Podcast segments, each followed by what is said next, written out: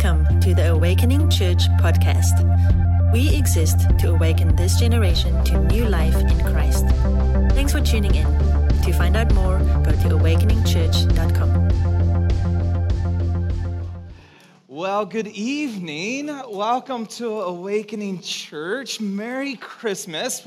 Uh, my name's Ryan, and we're absolutely thrilled that you joined us this Christmas uh, Eve and for our service. And uh, one of the things that we were thinking about and just praying about and planning when it came to Christmas Eve, and this was really uh, on our heart, was to have a family Christmas Eve service. Uh, there's enough lights, there's enough glitter, there's enough Christmas chaos and entertainment and all those sort of things around. We wanted to stop for a moment and just pause and be together and enjoy this season. Uh, kind of strip down the set. And one of the things that was pretty amazing, you may not know that, but on strings were teenagers uh, that were playing the strings. That's amazing. So we have literally a family affair up here. Uh, and I thought, in light of sharing kind of a family Christmas Eve service together, I'd share a little bit of our family's tradition and um, there's many of you who don't know me or our family so well, so I thought I would show you um, our family, just so you get a picture of our family. That's our family. Uh, my beautiful wife on the left, my three amazing kids in the middle. And uh, this is the two days after Thanksgiving, when it's legal to cut down a Christmas tree. That is the proper time uh, when to do that. That's our family photo here. Now, um, one of the things that we uh, we didn't get around to this Christmas season is we didn't quite um, get out a Christmas card to send out. So uh, this is also, next slide, our Christmas card. And so if you'll just take out your phones and take a picture and then go ahead and print that up, put it on the mantle, that would be great. Uh, but Merry Christmas from the Ingrams. We're really thrilled um, that you're here.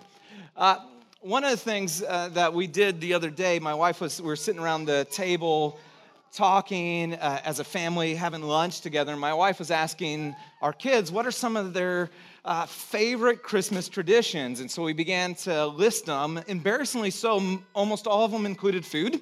Uh, I don't know if that's true for you or not, but uh, like tonight, one of our favorite Christmas traditions is we're going to have La Villa raviolis. Uh, uh, yeah, if who, by the way, any who braved lines to stand in La Villa Raviolis? Who knows about it? Only a few of you. Okay, I just saved Christmas for many of you next year. Go stand in line and get these amazing raviolis. It's unbelievable. Tomorrow morning, we'll wake up, we'll have monkey bread together, and uh, yes, one, one person loves monkey bread. That's amazing. Uh, and, you know, we'll have breakfast one of our Christmas traditions, and I love this is uh, one of our kids brought this up around the table. It's like every Christmas day, we, after having monkey bread and hot cocoa and breakfast and all this sort of stuff, we get on the couch together and we read the Christmas story. And what, what I loved was we were sitting around talking about this as a family is this is one of their memories of Christmas and one of their highlights of the Christmas season and so I thought in sharing a family Christmas, I'd invite you into my family tonight. If we can just, if I could, I'd have a couch here and we could all be on one big couch. It would be a massive um, couch. But here's all I want to do with our time together. I'd love just to read the Christmas story, uh, maybe share a few thoughts along the way, and leave you with a question to consider. Yeah, that's all we want to do. I just want to read the Christmas story just the same way uh, I would sitting on the couch with my kids. And then just leave you with a question that I hope uh, you will seriously consider and think about and wrestle with through this next uh, few days together. Uh, the Christmas story is found in the Gospel of Luke, chapter 2. Uh, and one of the things is, because it gets wrapped up into our, Christ- our traditions and all this, we forget uh, that is firmly rooted in history. This is an event that took place 2,000 years ago. Luke actually is a doctor and a historian, and he, he meticulously researches the life of Christ. He examines eyewitnesses, and he writes up an orderly account of what took place. And so we pick up the story here in Luke chapter 2, verse 1, and he begins the birth story of Jesus this way. He says, in those days, Caesar Augustus issued a decree that a census should be taken of the entire Roman world. This was the first census that took place while Quirinius was governor in Syria, and everyone went to their own town to register. Now, that opening line we've heard so many times is so easy to run past it and move on. And, and yet, that opening line is one of the reasons why I believe every single person should at least seriously consider uh, the claims of Christianity and the person of Jesus. Uh, because wrapped up in this one little line here is amazing. It's one of history's great mysteries. Uh, and we, we miss it. Uh, he says, in, the, in those days, Caesar Augustus. Now, you know Caesar Augustus. Caesar Augustus, the Roman emperor, the, the man who defeated, uh, you know, um, Marcus Antony for, you know, Cleopatra's husband to gain, you know, uh, power in Rome. He, he's the guy who expanded the Roman Empire two times its size uh, through military might and paved the way literally for the Roman Empire through roads throughout the entire empire and created something unheard of in that day, the Pax Romana or the peace of Rome. He's the most powerful, most influential, famous person on the planet.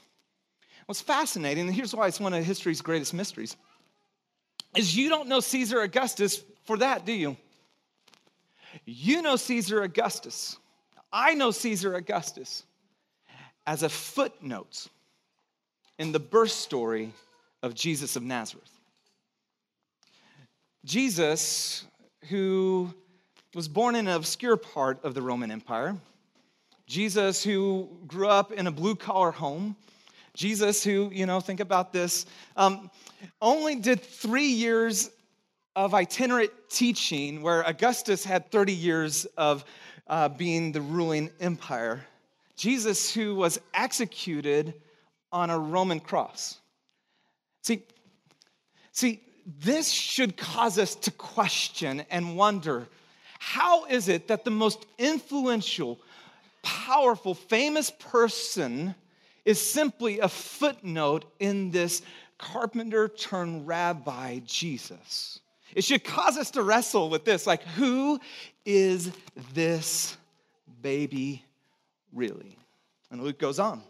He says, So Joseph went up from the town of Nazareth in Galilee to Judea, to Bethlehem, to the town of David, because he belonged to the house of the line of David. He went there to register with Mary, who was pledged to be married to him and was expecting a child.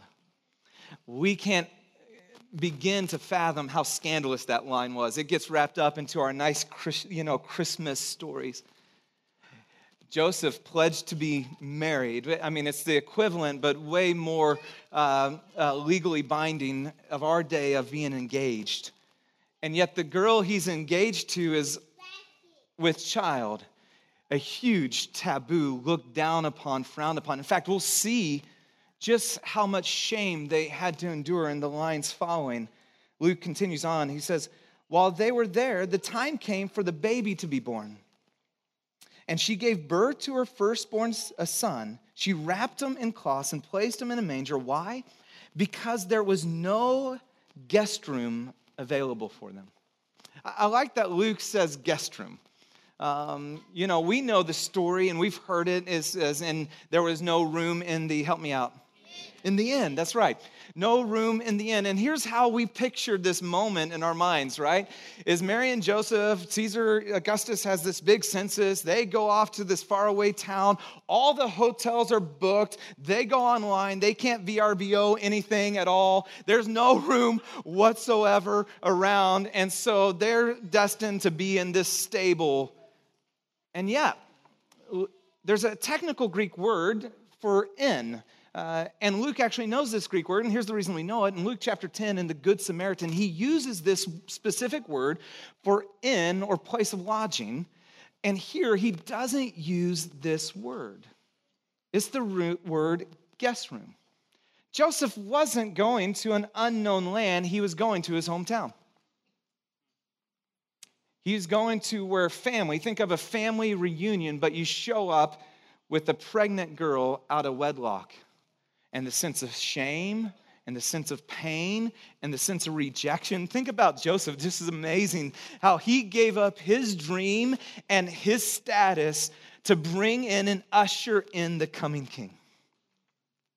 See, this, this has a whole lot more weight to it, doesn't it? And we see this moment that Emmanuel, God with, with us, is entering in into this Judean hillside in Bethlehem and probably a cave with a stable, a stable for animals. And Luke continues, and he says, And there were shepherds living out in the fields nearby, keeping watch over their flocks at night. An angel of the Lord appeared to them, and the glory of the Lord shone around them, and they were terrified because that's what happens when angels show up. You get scared. But the angel said to them, Do not be afraid. I bring you good news that will cause great joy, and I love this, for all people.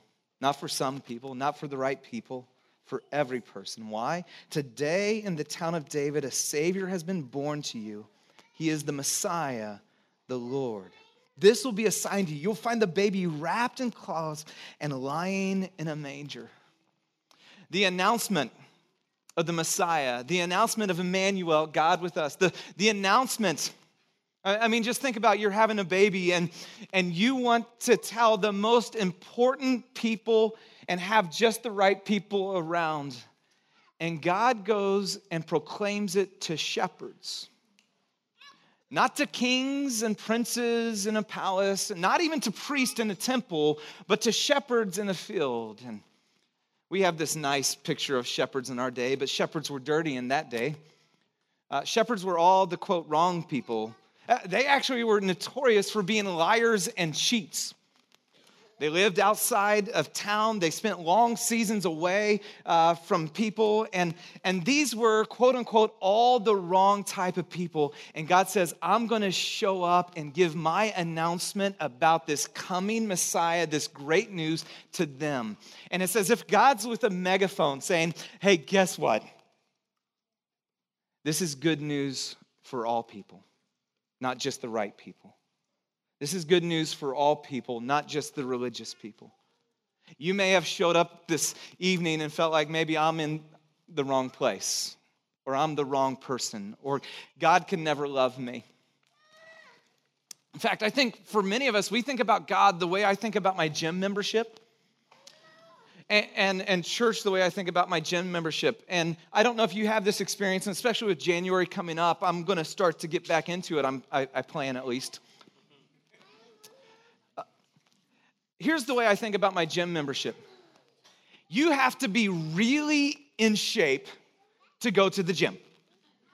You ever have that thought? Like, I want to go to the gym, but I'm not in good enough shape to go to the gym, and so I'm going to get in shape before I go to the gym. And this is what we do with God, isn't it? I have to be really good before I get to God. I have to get to the be the right person. In fact, we think this about the church. Well, I'm just not good enough. And God's saying, "Hey, guess what? I'm coming after you. You're not coming after me. I'm coming after you. I'm pursuing you. And I want with a megaphone from my birth announcements to show that I've come for all people and it's good news. And I'm here. And would you welcome me in?" Suddenly, a great company of the heavenly host appeared with the angels praising God, saying, Glory to God in the highest heaven, and on earth peace to those on whom his favor rests. Now, notice this when the angels had left them and gone into heaven, the shepherds said to one another, Let's go to Bethlehem and see this thing that has happened, which the Lord has told us about. So they hurried off and found Mary and Joseph and the baby who was lying in the manger. When they had seen him, they spread the word concerning what had been told about this child. By the way, when you encounter Jesus, you can't help but talk about Jesus. But Mary treasured up all these things and pondered them in her heart. The shepherds returned, glorifying and praising God for all the things they had heard and seen, which were just as they had been told. Let me just leave you with a question. And it's simply this What if it's true?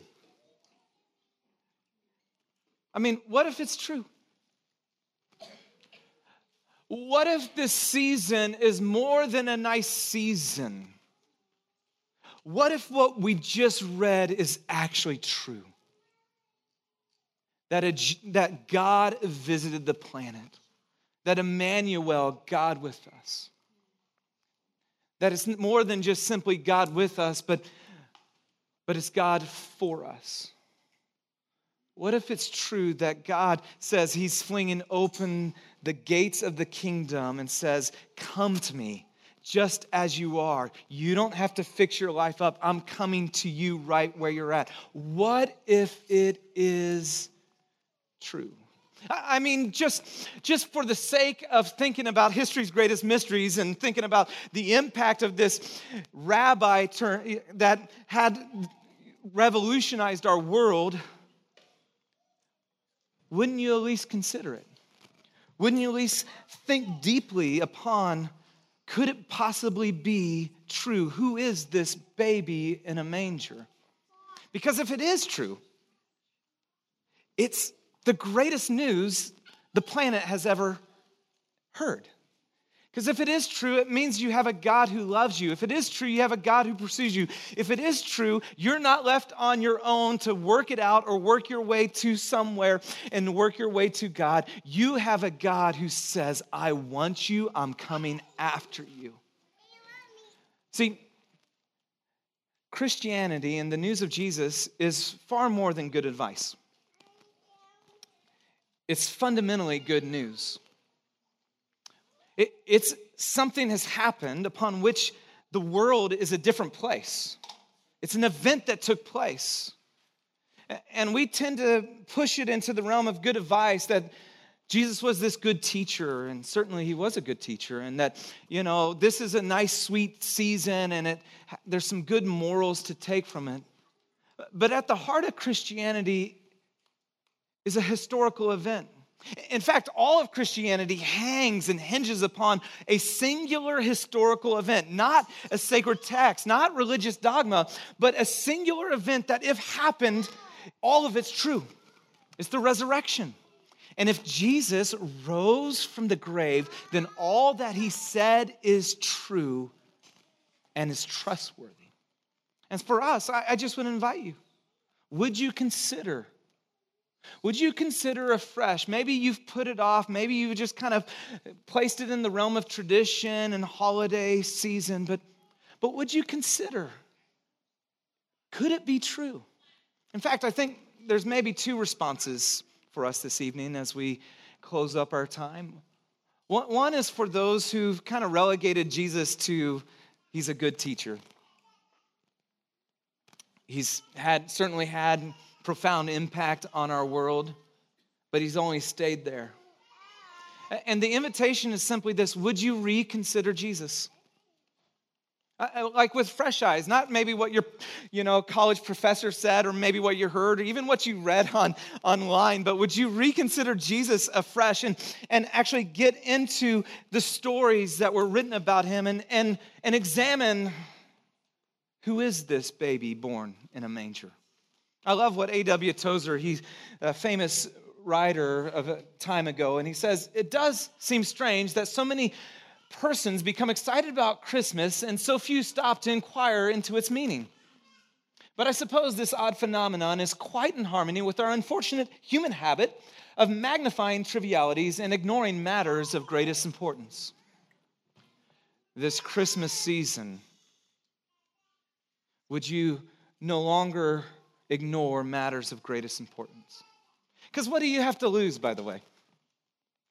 To reconsider Jesus, what do you have to lose? Nothing. What do you have to gain? Everything. Would you stop and investigate and examine who this Jesus is?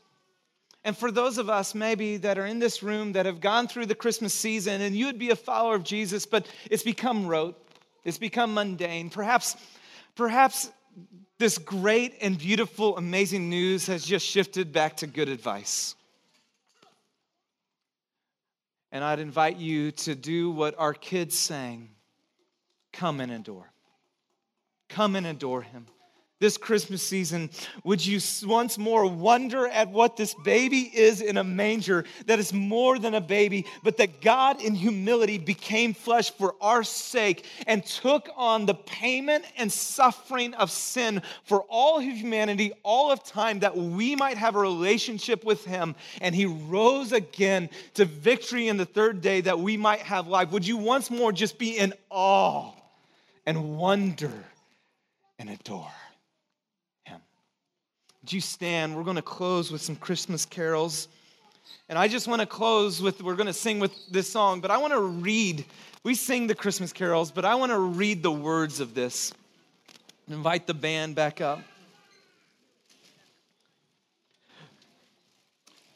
The words, the first verse of O Holy Night goes this way O Holy Night, the stars are brightly shining.